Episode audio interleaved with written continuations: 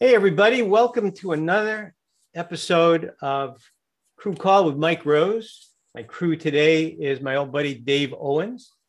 And uh, this is volume 3 12 for those of you keeping track. Um, and this is the February 2022 podcast.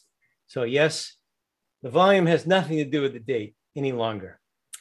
Anyway, Dave had uh, had popped a surprise announcement that the uh, New England Proto Meet was going to be reappearing after a two-year hiatus, and I immediately contacted him and said, "Ooh, that sounds like it's worthy of a of a conversation." So here we are. Welcome, Dave. Hi, Mike. Great to see you. Now we've done this. We used to do this all the time. Every time there was a, a New England Proto Meet, and you know, for a couple of years now, for obvious reasons. Oh, just you know, the minor pandemic and losing your hotel and all kinds of things. So um, I'm I'm encouraged uh, that you guys felt it was an appropriate time to to start the meetup again. I got a lot of questions for you. So maybe what you can do is let's give a little background because um, we went we went years. We were all in the same place in Collinsville. And then there's been at least two different hotels that I can think of where it's been in subsequent to that and then it's in another new place. So when maybe you could talk a little bit about that journey, uh, sure. how you got from there to here, and uh, and and why. Sure, we began. Um, if you go all the way back to the beginning, we were inspired to put together a meet here in New England after going to Jim Six's meet in Cleveland, and I think I met you there.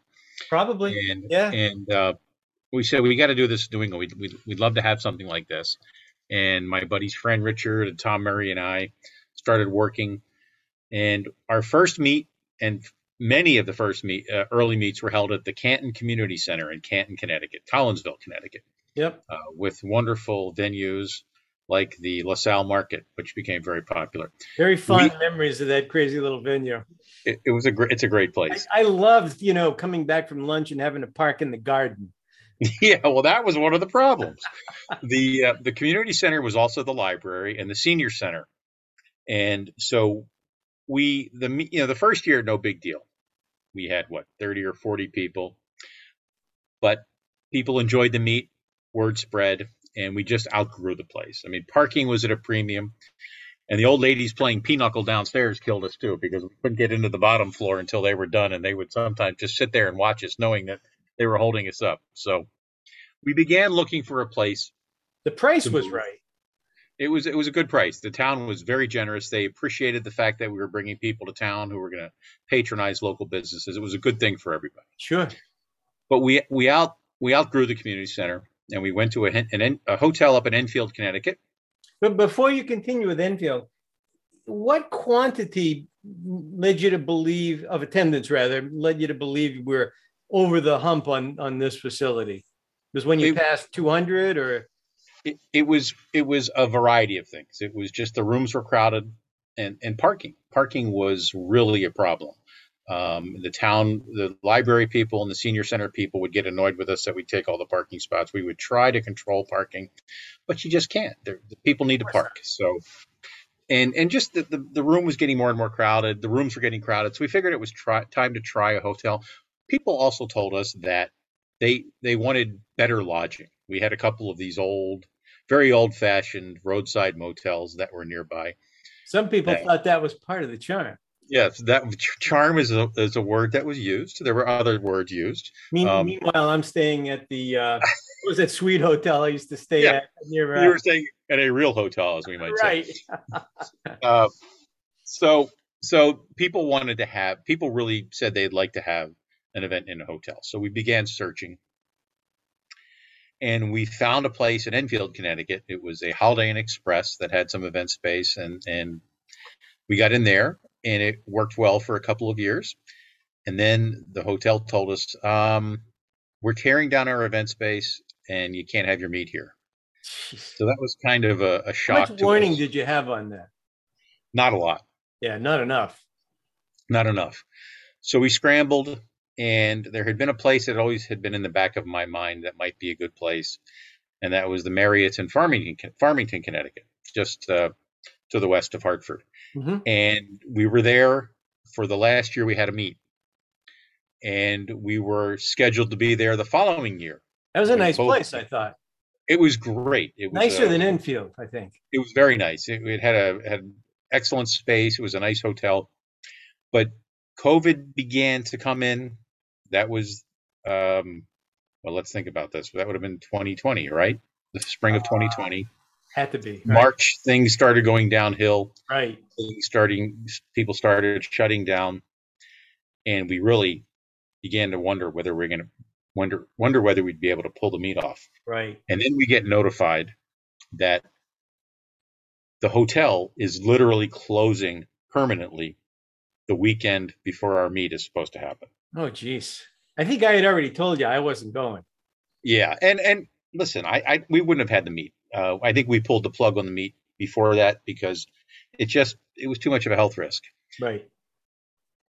That hotel has closed. It was it was in a as you recall, it was in a corporate office park. Right. United Technologies was headquartered there. United Technologies was Pratt Whitney Aircraft. Yeah. at the time. Pratt Whitney, Sikorsky helicopter, Carrier, Otis elevator. Oh, wow. I didn't realize they had all those a- companies. It was a big industrial conglomerate. Yep. Well, just around the time the hotel decided to close, UTC had been selling off components. Sikorsky was sold.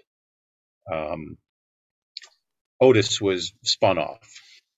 Carrier was spun off. So all that was left was the, was the aviation components of Pratt and Whitney. Okay. and the company basically sold itself to Raytheon. Okay. So the corporate headquarters ceased to exist. So there's Wow. still a lot of people who work for what is now Raytheon, but I think the hotel that th- this corporate business we're used to is going away.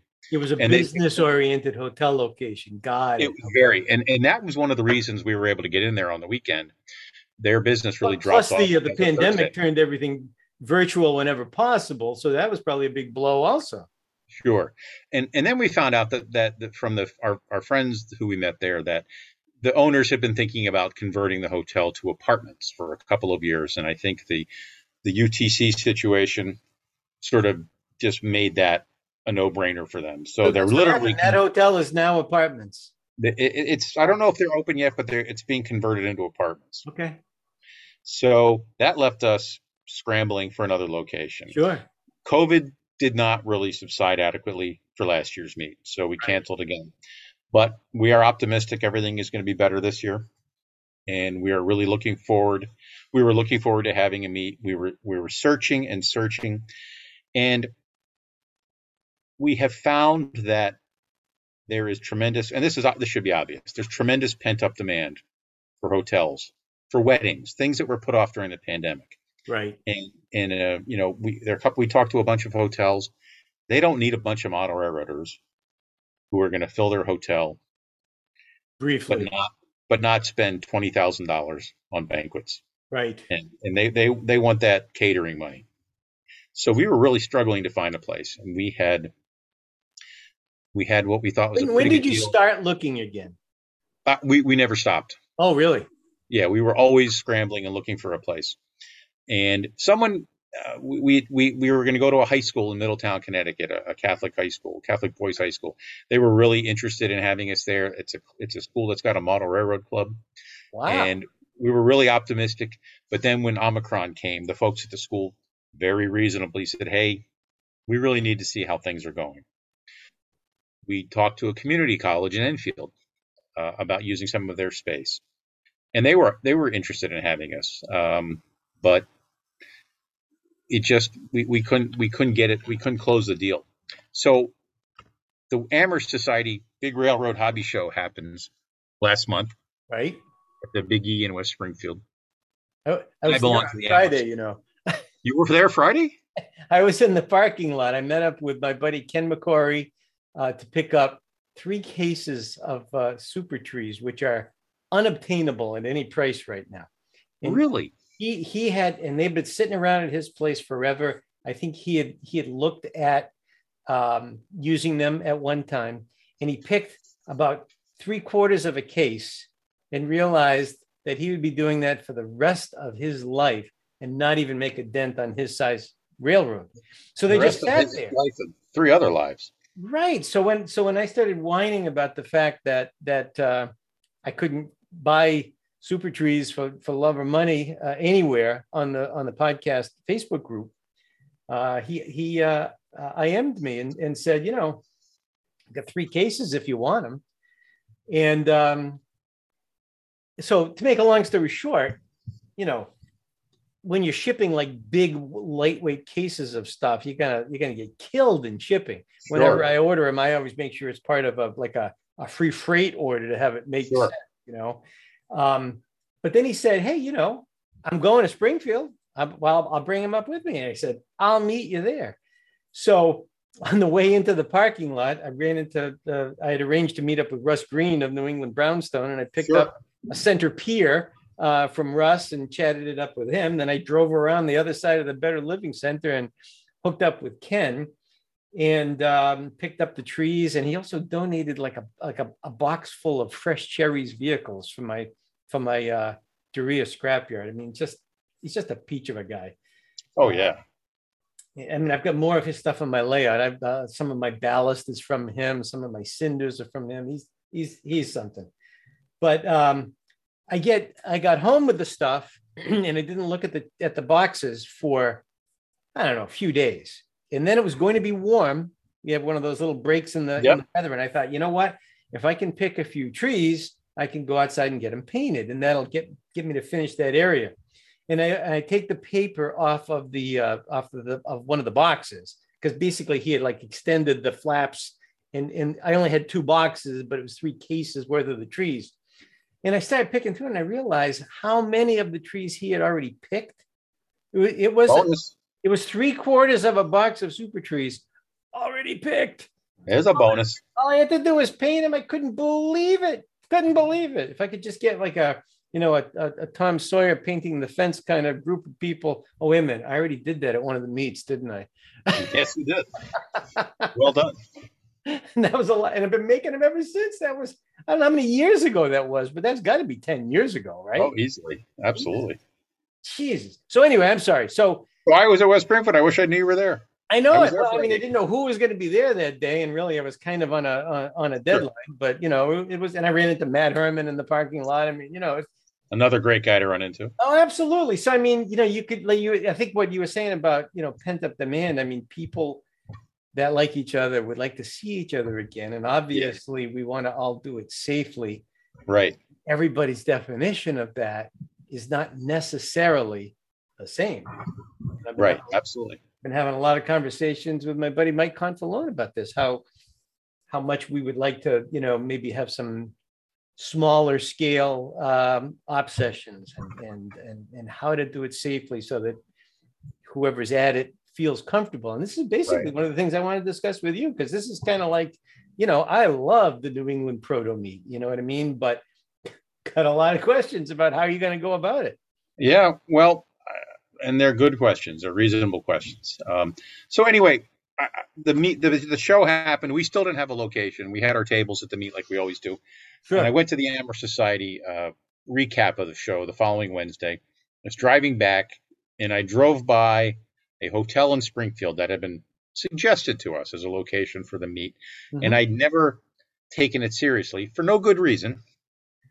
So I looked at it and I said, "Why haven't Why haven't I checked this place out?"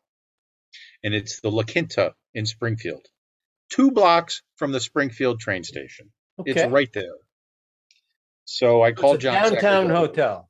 It is, uh, you know, right there. So I called John Sacerdoti, who's the show director, and he's also one of my buddies. And yep. good guy. And, and he's the guy who had said we ought to talk to the folks at the La Quinta. I said, John, I don't know why I didn't listen to you in the first place. Let's can we go up there? Can we talk to them? Let me make an appointment, he says. So we went in there on a on a Wednesday, last Wednesday. We walk around. We look we look at their event space. This is a nice hotel. Mm-hmm. They put the, it's a family-owned hotel. They've put over four million dollars into it. Jeez. And we sat down with the sale with the manager, the sales manager, and she said, "Have this weekend open?" Uh, yeah, the hotel's pretty wide open. We'd love to have you. And here we are. Just like that. just like that. It's going to be June 10, 11, Friday, After Saturday, All that, all that messing around trying to find a place, you wrapped it up like that. just like that. Jeez. And So and 10 and uh, 11, is that like a week later than usual? it is. We usually go the weekend after Memorial Day, Yeah. so this will be a week later, which I don't think is a big deal. Why would it Friday, be? Saturday, Friday, Saturday, June 10, 11. We're gonna people will start to arrive Thursday night as they always do. Yep. Um, and uh, we're gonna have layout open houses on Sunday like we always do. And Mhm. I am now, we are now hard at work putting the meet together.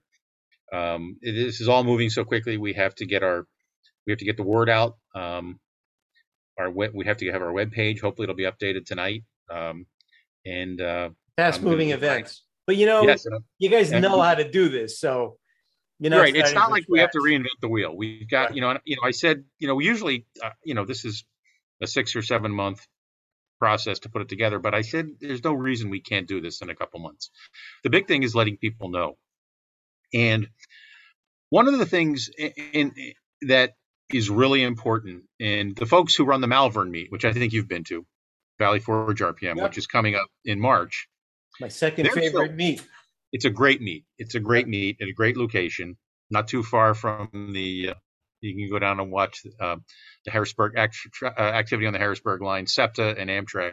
Or a sub shop from your college days. Wawa. Oh no, that place is not there anymore.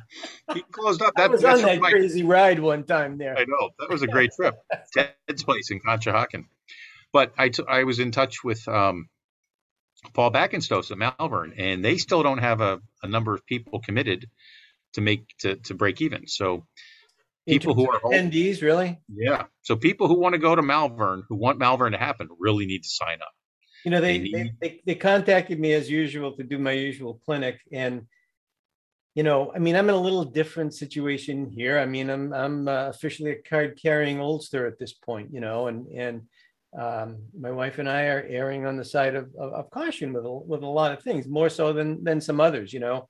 And, you know, I thought about it and I thought, March, I don't know. And that's a little too soon for me, I think, you know, and, and I hated to say it because it's really, and because it's in every, uh, you know, every couple of year uh, kind of a meet. Right. And, um, you know, it's, it's Pennsylvania. It's my modeling area. I see a lot of, a lot of people who are instrumental in, in my layout being what it is. I've met people there that I've been friends with forever. So it, it literally is like another, like a home away from home uh, meet for me uh, other than you know New England Proto. So I, I mean, I, I was I was very reluctant to, to say no. I actually sat there and thought about it, and I said, "There's no way I can do this," but it hurt. It hurts, you know. Yeah. So I I hope they I hope they do well. Um, I do too, because it's a great event. Suggesting there's a chance that they might not do it, or they're going to do Well, it, if- not, if- not break even. they've got a drop dead date, and if they don't get enough people signed up to attend, that may happen. Um, I can't certainly can't speak for them, but Paul told me that they are they're still waiting for people to really to register. And I've told all the guys um, who I'm going with. There's a bunch of us who are going from Connecticut, and everybody sent their checks in because we want the meet to happen. and We're looking forward to it. Um, We hope it does. But that's that's that's my message on our meet too. You're in the same boat. we're in the same boat. We really, this hotel is taking a chance with us. We told them we think we can bring a lot of people in. So we really need, if people want to come to the meet, um, we really need them to, to register for the meet, to let us know they're coming, and to make hotel, um, to book their hotel room so that the hotel knows, hey, wow, these guys are serious. Um, that's, I think that's even more important as we struggle to find a space in a hotel um, to to put these kinds of events on. What's uh, what's the cancellation policy? At this point, for our meet, I'm talking about the hotel. we have a very good uh, agreement with them. Um, so if if things if for some reason something happens or things don't work out, we're we're okay. Um, they were willing to take a chance on us. Right. We're hoping we're, we're we feel Just pretty a good. bit of an experiment. Yeah, they're taking a chance with us. And, All right. I'm glad we're, hoping- talking about it because, you know, this will, you know, go out to x amount of, of audience, right? Right there, you know, both on Facebook and, Yeah. and, uh, and, and audibly. Um, getting the word out is, is definitely, is definitely part of it. So let me ask you this, um, and I'll give you this as an example. Um, there, I don't know if you're familiar with the Journal of Light Construction. It's kind of like a small contractor show that happens every year in, in Providence. And um, I've, I've, I've had been going to it for years with a woodworking buddy of mine. And uh, you get all kinds of free samples, like really different kind of tubes of caulking compounds and screws and nuts and bolts and fasteners. And I always, I always leave there with uh, a tote bag too heavy to carry. It's a, a great event, you know, for, for somebody who's, uh, I still use some of the fasteners and things, weirdo stuff that I, that I picked up at, at that show. And they had the same issue, you know, with, um, with, with, with COVID and, and cancellations. And they've started it up again. Um, and they, and they had a big thing on their website and in their, in what they, what they sent out on all of the precautions that they're taking and, and, and what have you. So I'm just curious as to how far you guys have taken that in terms of your of your thought process. Like what how how much does that play into how you're doing it and what would that be? Well, we will we will follow any guidelines required by the local health department and by the venue. Um, they really they're we're not in a position to decide what to do um, we leave it to the professionals to um, tell us what precautions we ought to take, and we will recommend um, that people follow those precautions. We're not in a position to enforce anything, um, but you know, I'll tell you, I, I am vaccinated and boosted, and I wear a mask, and I happily do so. Um, Is that how you would conduct yourself at the meet? It's hard to say. I think the numbers are trending in a very good direction at this point, mm-hmm. and I'm I'm hopeful that I don't have to wear a mask. But if if there is concern, I, I don't have a problem wearing a mask. Um, so I never stopped, even though I'm vaxxed and boosted. I mean, I I no. never stopped. Uh, no, I mean, I go to the grocery store, I go to Costco, and I wear a mask, and and uh, and I don't I don't have a problem doing it. Yeah. So, and I've been I've what been, you uh, probably uh, see at any event would be a mix of people doing what they think is yeah yeah and i i don't know you probably don't know this but i mean through my work i changed jobs um, and uh, i work for a town now a municipality and we have I been think i knew that yeah i left the paper uh, wow. i left my job at the newspaper in august of 2020 so a lot of changes since i haven't yeah wow and I do communications for a town. Yep. And this, this town, the town of lower stress uh, kind of a gig, is it? Well, not really. No, it's really? a different kind of stress. Okay. Yeah. Um, and it's the town of Vernon, Connecticut, which is a great town uh, east of Hartford. Ryan's Deli is there. That may be a landmark people are familiar with. And we have been running vaccination programs. Uh, we we did over twenty thousand doses uh, from the really the just when vaccine became available. Um, and we, we, we did we did a lot, and and you know we we were we were all very conscious of that people could be coming in who were were ill, and I have managed to come through all of this working in vaccination clinics, working at testing clinics, not getting COVID. Right. I went to, I went to the West Springfield show, which you're probably not unfamiliar with an N95. I, I, wore I wore a mask and and I followed the the health advice of professionals. Right. Um, and what, what I went to West. Springfield. Like in that regard. I I I was um you know we had a table for our for our meet and when I'm when I was behind the table I was able to maintain distance but mm-hmm. otherwise I wore a mask. And some people wore masks, some people didn't. Yep. As far as I can tell, there's been, uh, you know, I've been looking, asking, and there's been no outbreaks as a result, which is great. Um, we had about 17,000 attend, I think, from what I Oh, heard. no, it was, it was, way under this year. Oh, it was way under. Yes. Attendance between between COVID and I and the snowstorm that weekend, Storm, I don't think uh, I don't think attendance got over 7,000. Oh, 7,000. I must have misheard. Yeah. So, wow. And that's over. Wow.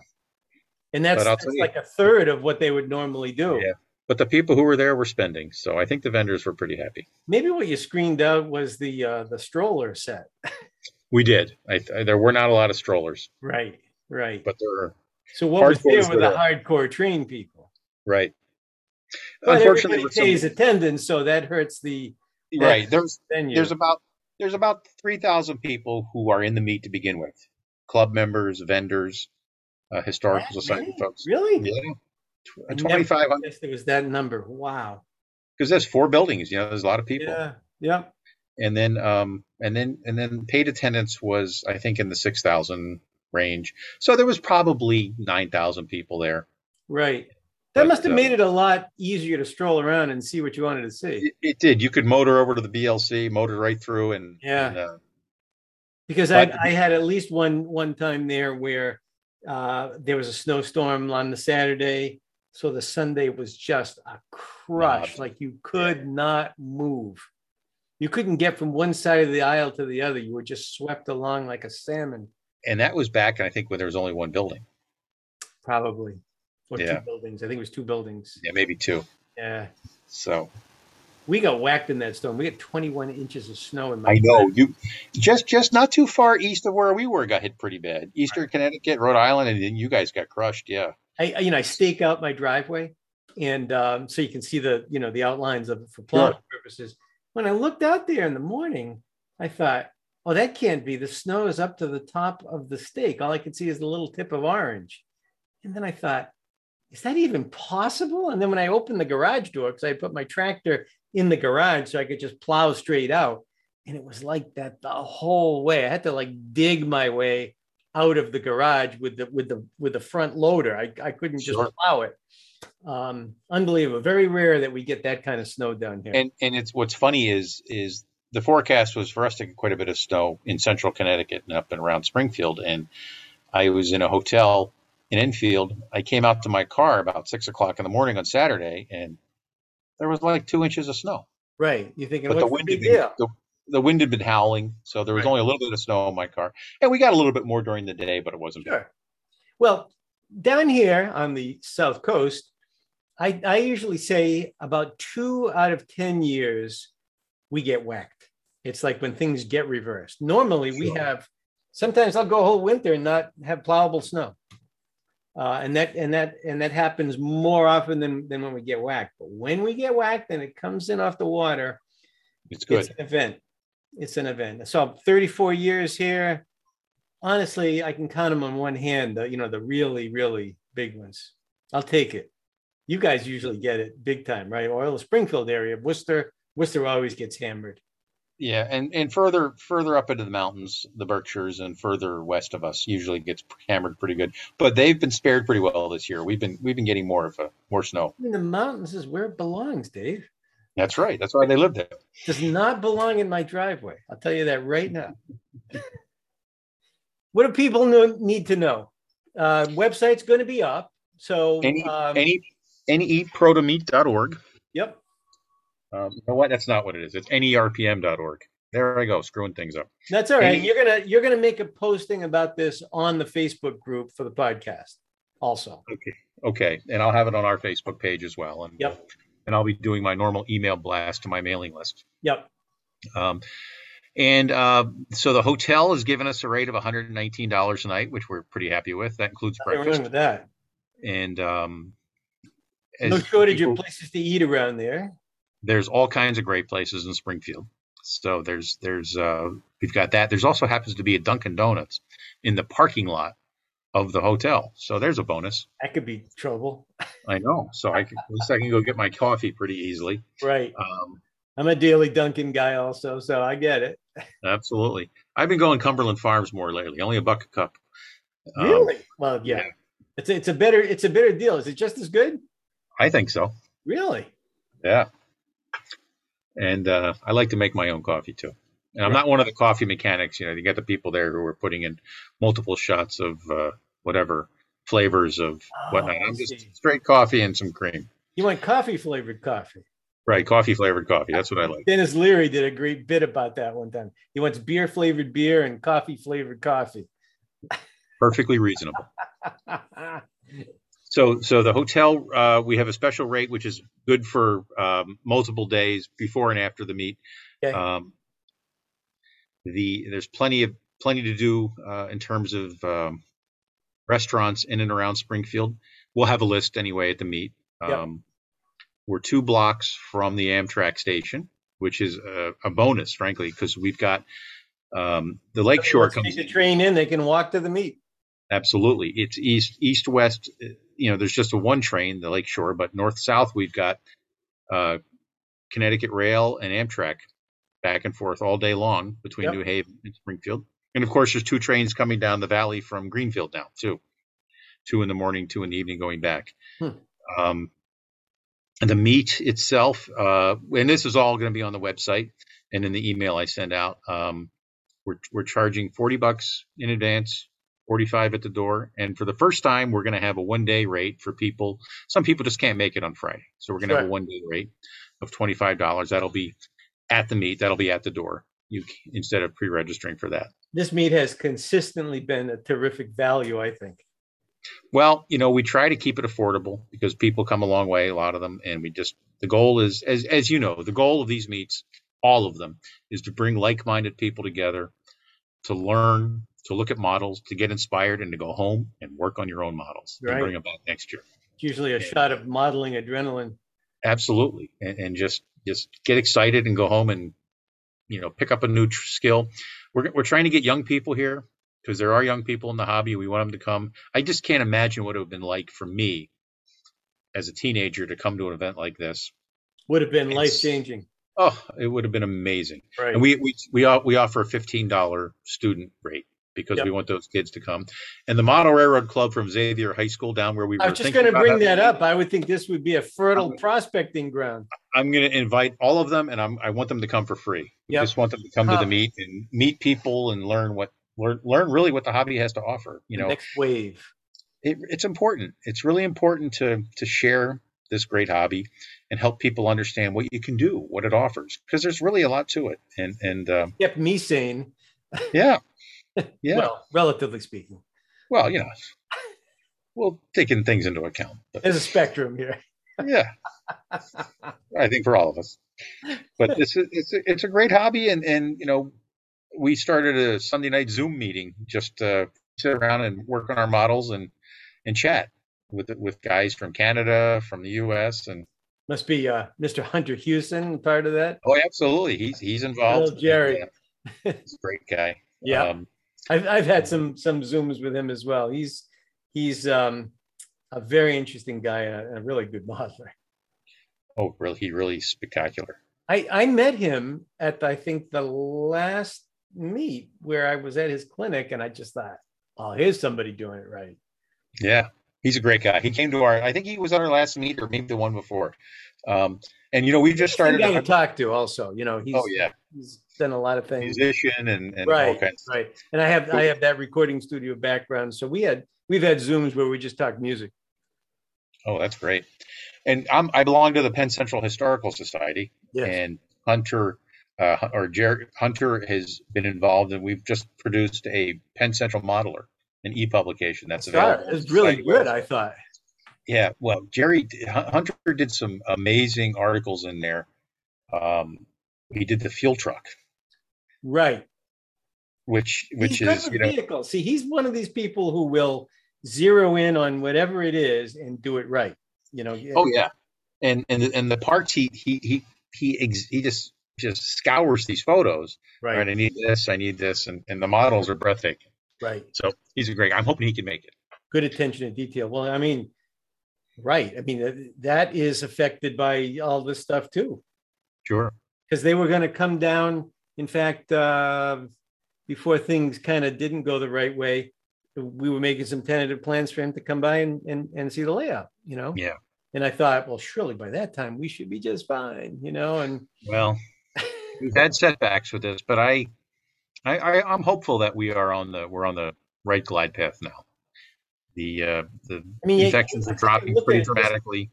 yeah, I look at it this way too. I mean, it's clearly not going to vanish. No, it's it's going to become um, something that like the flu. But I At mean, least that's.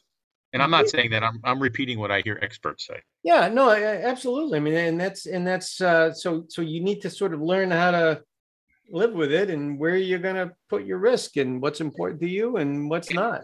and we're going to have better we're going to have better therapeutics i mean there's some some The drug companies are developing some medications now that Right. really defang this virus. First year And was kind of tough, you have to admit. it was, and you know, and you can probably appreciate this. There was a time, probably ten or fifteen years ago, where we were very concerned about West Nile virus and Eastern equine encephalitis, mosqui- Ebola. mosquito-borne. well, the mosquito-borne uh, viruses that were were making the rounds in New Right. England, and and there were deaths. I mean, in my area, we've lived with the threat of uh, uh, of uh, encephalitis since I was a little kid. Yeah. And invariably, you get to some point in September, and they find they'll find an incident of it in the Great Acushnet Cedar Swamp, you know, which is kind of like the extreme north end of, of New Bedford. That's really the closest it's ever gotten uh, to where I live Mhm. which you know it's not i could bike there so i mean it's not that far away and in fact there was one year where the state did some massive uh, aerial spraying they, they used these old world war ii bombers believe it or not and, it, and they flew over the entire area in formation at dawn and just nuked everything I would love that. that was quite a few years ago that was that's got to be more than 20 years ago but that was like an exceptionally bad uh, bad year for it Air, airplanes are my other thing. Trains and airplanes. I would have loved that. I listen. I got up early to see it because it's you know it looked like Dresden. You know, it's like Wow. amazing, really.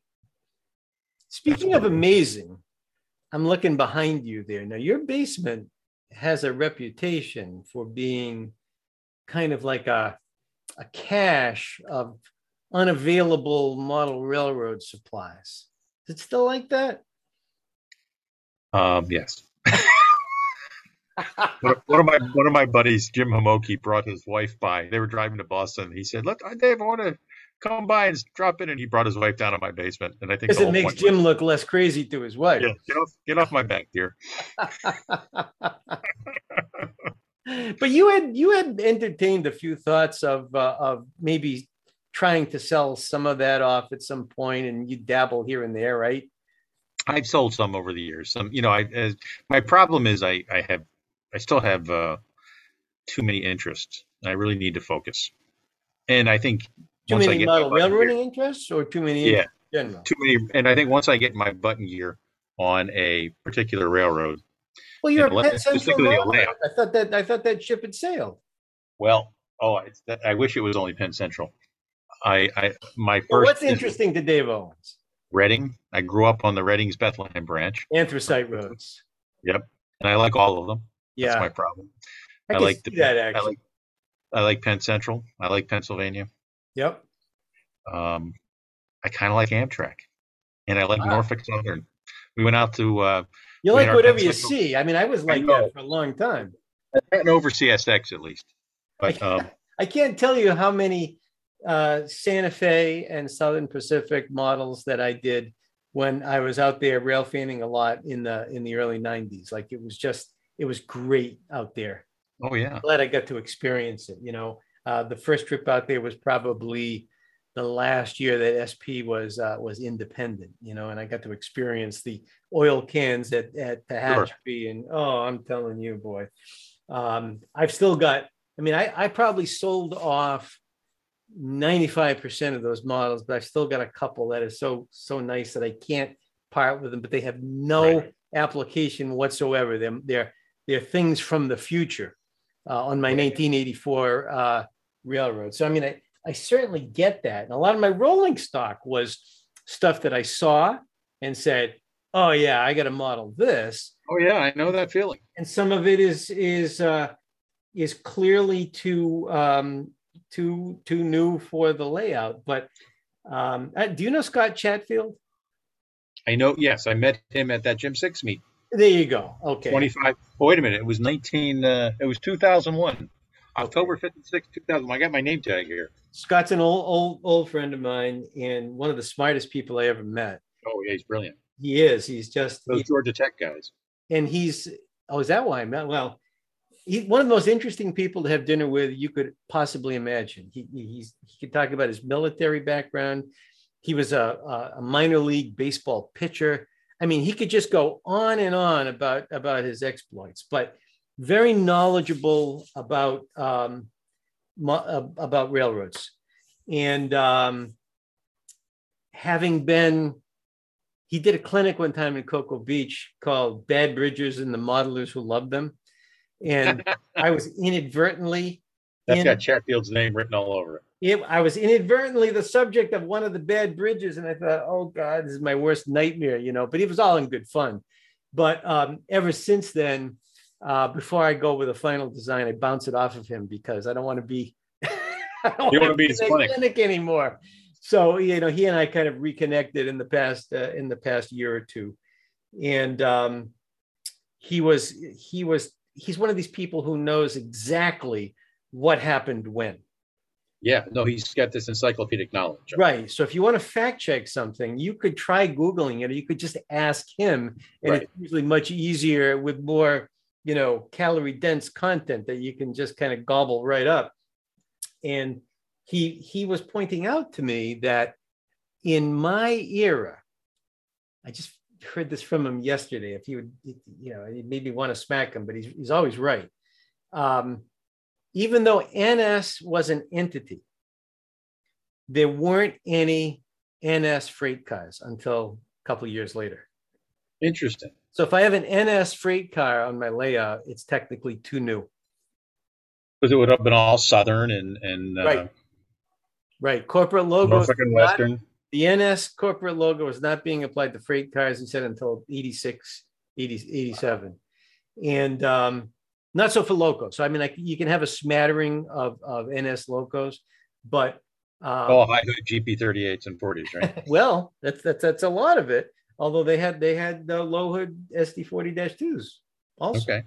Um, the nice thing about it has been that be, between that fact and the fact that D&H was running a lot of uh, N&W stuff, I've been able to like justify a whole new rash of, of uh, locomotives, uh, N&W power, uh, you know, Clader schemes, this scheme, that scheme, all the stuff that I never, I never really was justified uh, running before. You know, I would think that for a guy like you, early days of Penn Central would be incredible, like the early days of Conrail. You know what I mean?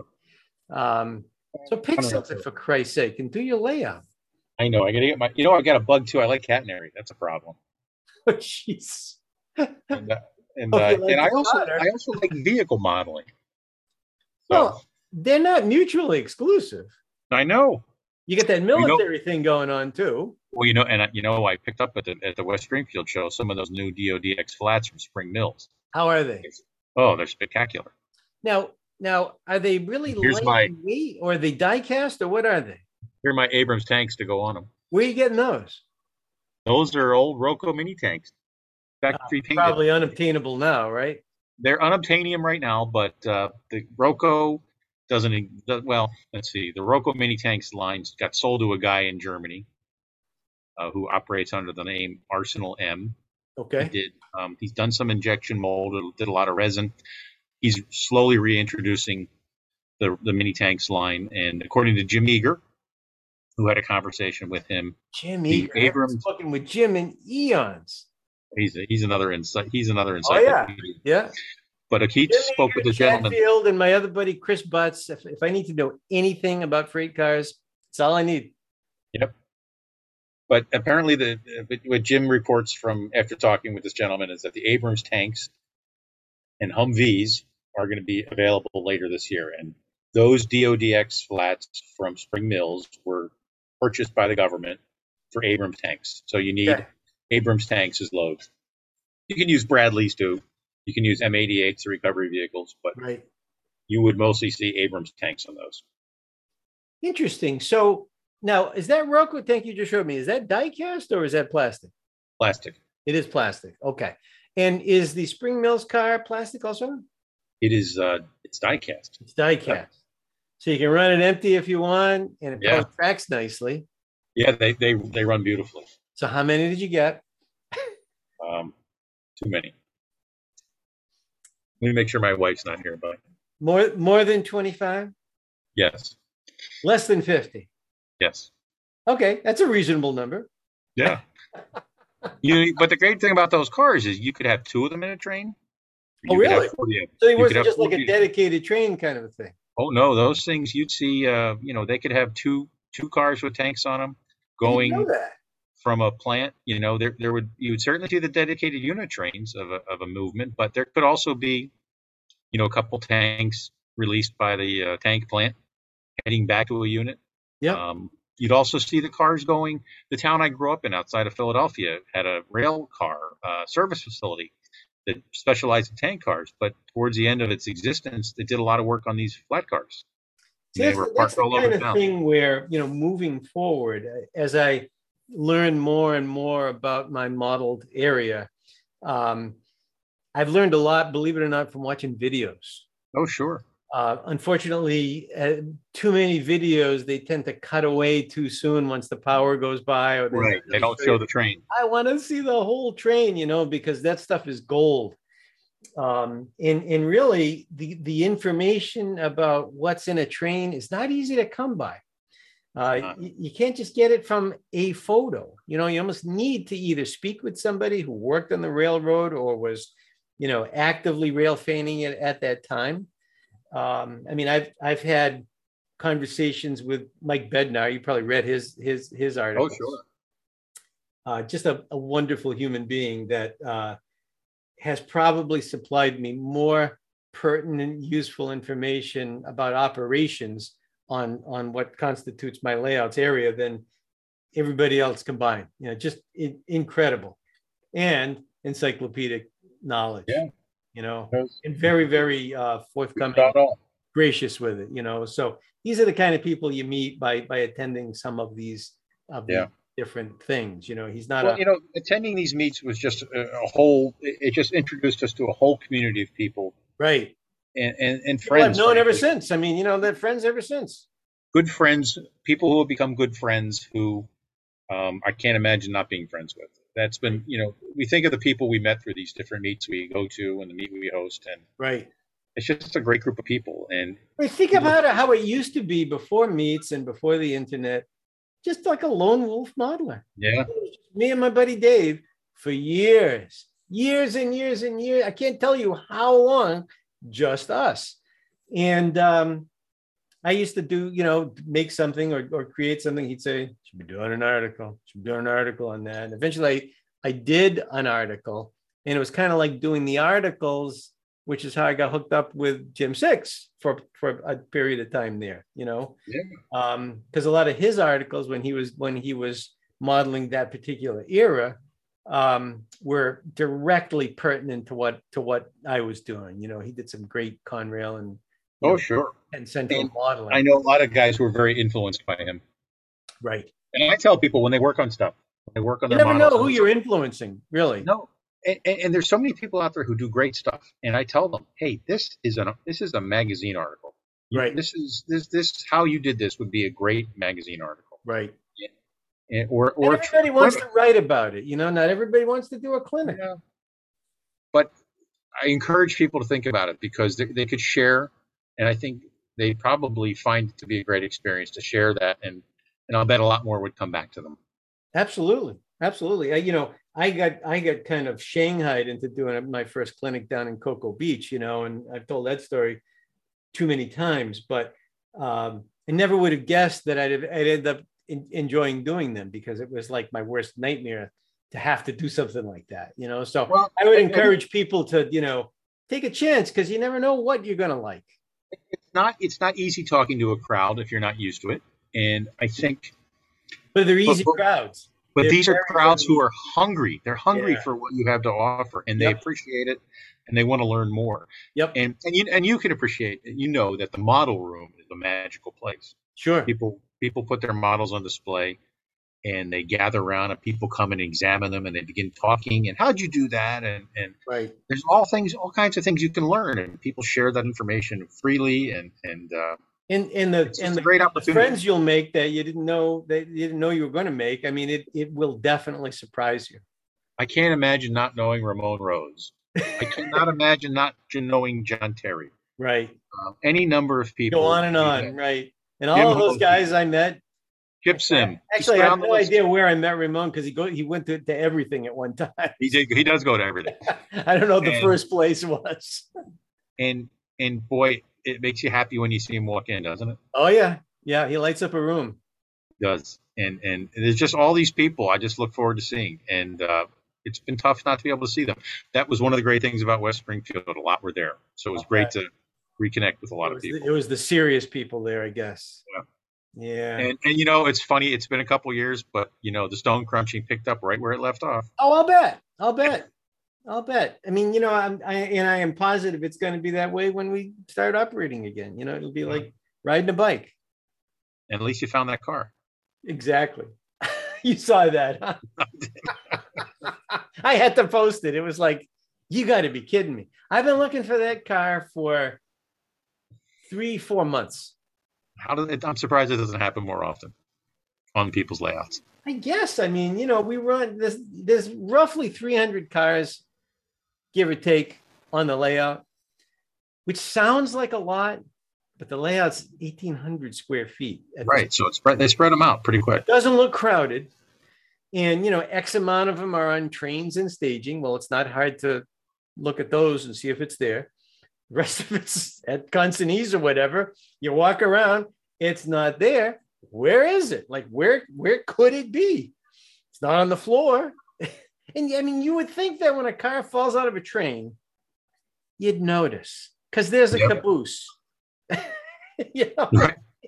The only thing we can figure is there was some kind of minor derailment or something, and it and it fell over, and you know it's underneath something. So you put the train back together, and it was on the opposite side, you know, of the of the tracks. So maybe when you put the train back together, you move on, and and and there you go. And really, you wouldn't have you wouldn't have noticed that the car didn't match the waybill until you went to stage that train for the next time you operated, right? So that train sat in staging, head in with its little packet of cars, waiting for me to do my my between sessions magic. And I was only at that time, it's like, where is this?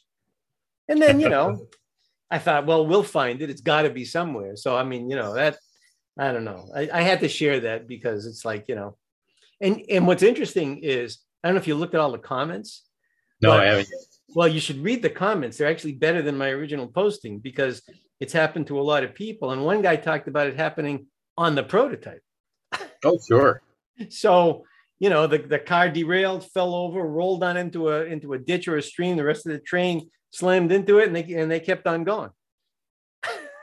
After they checked I heard, I heard I heard a story years ago that it was a, it was a reefer car and there were there were sides of beef in it that started swinging back and forth. Oh. And, and toppled the car right off the tracks. Tipped it right. Who knows over. if it's true? Who knows if it's true? You could see how it, if it were if it were not if they were not secured in some fashion, I have no idea how they would secure them. They must have to strap them in place or something. Sure. I mean, or crowd them in. I don't know.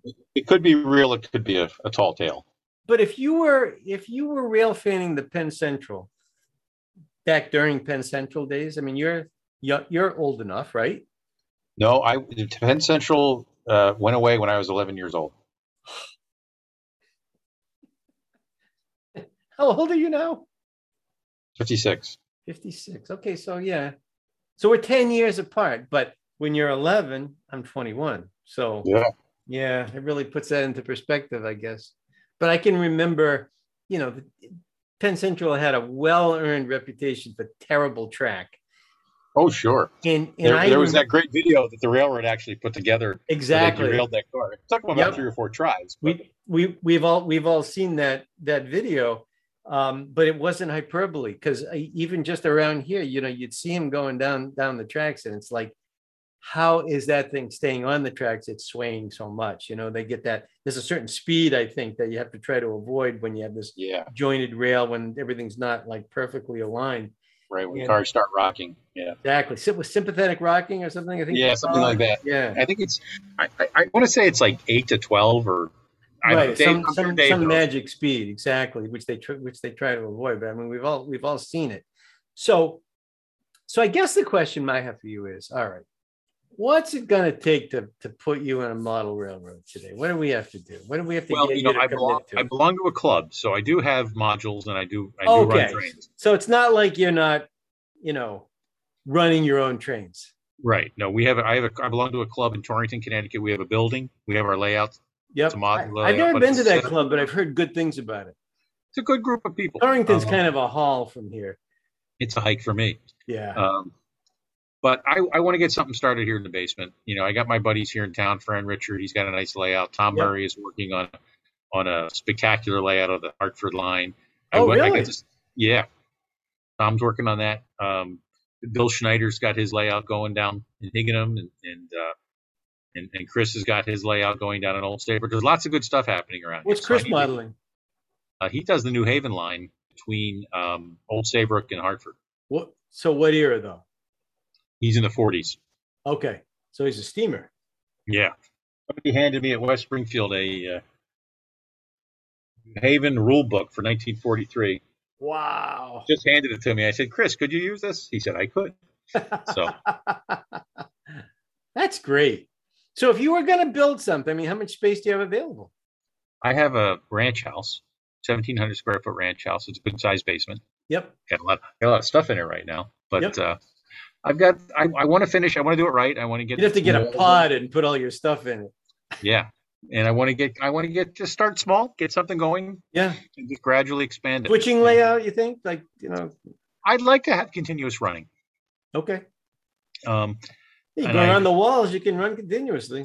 You can. I like I like the Reading, and where I grew up in Pencil in uh, outside of Philadelphia, a little town called Oreland, the the Pennsylvania's um, Trenton cutoff crossed right over the Reading's Bethlehem branch. Wow.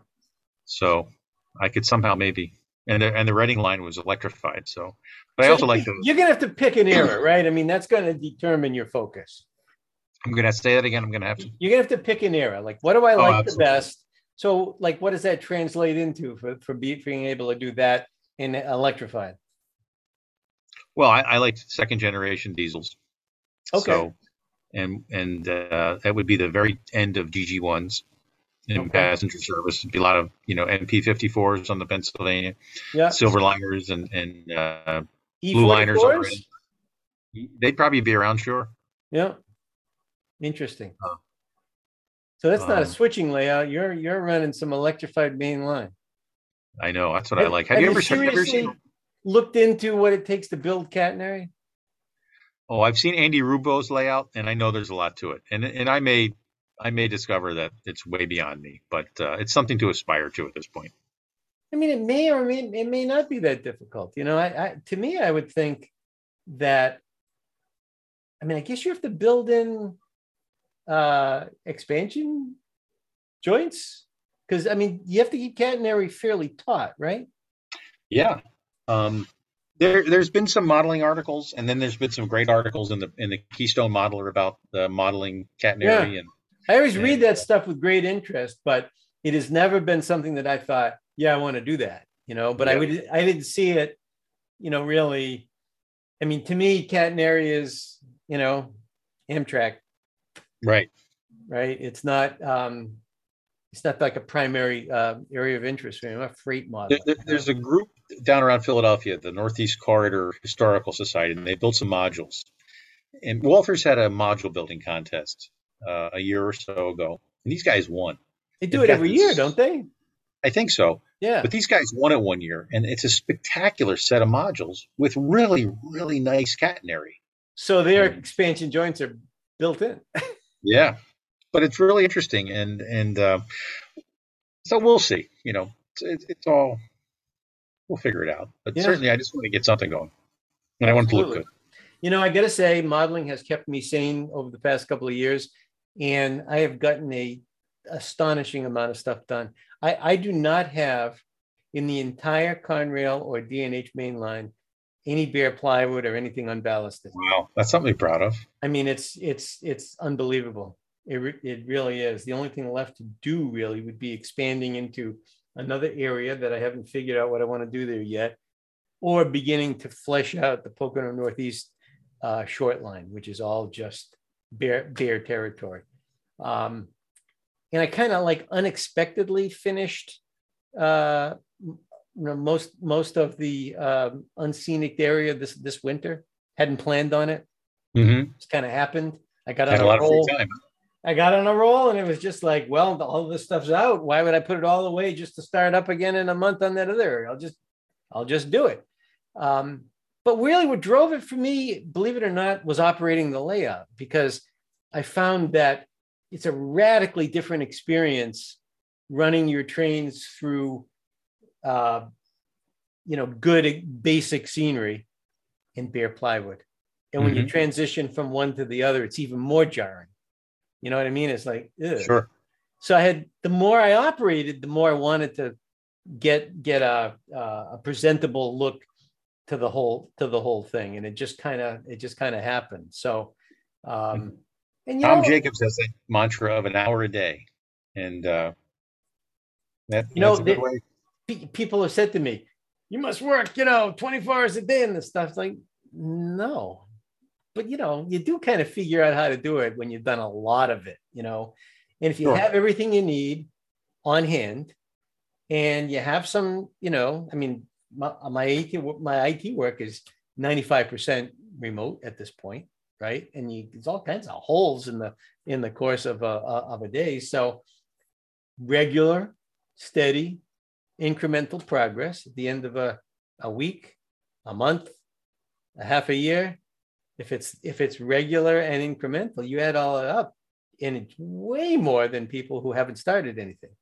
Right you know, and that's why it looks like like like whoa, how do you do that? You just do it, and it's you done. Do it. you know, you know, and, and just, just do it is is such a good message for the hobby. Um, you know, I, I like I have built some Sylvan vehicle kits, some of their fire engine kits. I think they're nice kits. People get intimidated by them. They open up the box and a lot of white resin parts, and they go, "Ooh, I don't know about this." I tell people if I can build one of these, anybody can build one of these. Well, remember the uh, the rail yard models resin kits? Yeah. I mean, you open that box, and if you're not an experienced modeler, you could be intimidated by it. I would say try building one with no instructions because Gene and I worked together on a couple of the, you know, the tank car and the H54. Uh, I I worked with him on a on a prototype of the kit to develop the instructions. So if you like the instructions, good, because I can't tell you how many conversations I had with Gene, you know, trying to work from preliminary stuff and saying, what are you talking about here? You know, if you are the designer, you are almost definitely the wrong person to write the right. instructions because you know what to do. Exactly. Uh, you need to have someone detached sul- The sulfuric acid car really kicked my butt because that had a lot of brass origami to it. And uh, I found myself going to the local Fall River uh, terminal over there where they had a lot of tank cars and just taking some pictures and just looking at the underbody stuff and just trying to get it in my head, you know, how it all how it all went together. Because Gene brought, you know, he did an exact prototype. Oh yeah. There's nothing about it that that isn't what you would see on on a real one, which is why it built into an incredible model. But you know, when Tangent came out with their X58s, everybody said, "Oh, I bet you sorry you have all those uh, those uh, those uh, rail yard models X58s." I said, "Nope, I ordered a mess of of, of Dave's uh, X58s because I knew they were going to be fantastic, and instantly put them on the layout and do it. But I kept most of the rail yard model ones just for the sheer joy of building a rail yard model kit. You know what I mean? It just goes together beautifully. Yeah, Gene was Gene is a. I mean, he's just the best. Really so exacting and and and just such a such a craftsman to begin with, and just right. he's just you know whatever he touches is going to be done well. That's right. That's right. And, and a nice guy. I ended up rail fanning with him one time in California. Him and Ken Edmeyer. You know, I don't know if you know Ken, but I met him at that Jim Six meet. There you go. You know, so we we we I I, I spent a good uh, many days out out west and got to know Gene Gene pretty well. I mean, these are these are good people that you that you meet doing doing this stuff. They are and that's one of the benefits. So let's uh, let's wrap it up then, Dave. So, uh, oh, I should point out one thing to my Dartmouth Locomotive Works DCC install customers. The Lehigh line is back together, and I'm starting to crank out installs wholesale. so there is there is hope with Mike's backlog. So it, it's definitely happening. Excellent. So to review, the meet's back on, providing we get enough uh, people to reserve. So people should reserve. Uh, the dates are June 10th and 11th. It's in yes. at the La Quinta in downtown uh, Springfield, Mass. And you're going to be putting some details about this on the podcast group and also linking over to the New England Proto Meet uh, website, which will be up and running shortly. nerpm.org, nerpm.org. Yep. And anybody can email you, D Owens at, Uh, any any oh, da owens at gmail works. da owens at gmail. okay. But you also have an, uh, uh, any, any RPM email, don't you? I do. I check both. Let's really confuse people. Yeah, da owens is fine. Okay. DA Owens, Gmail, anybody, even me can remember that. Even I can remember it. There you go. Dave, good talking with you. Great to see you, Mike. Appreciate you taking the time. Hope to see you in June. Thank you for helping us spread the word. I hope you make it. Anytime.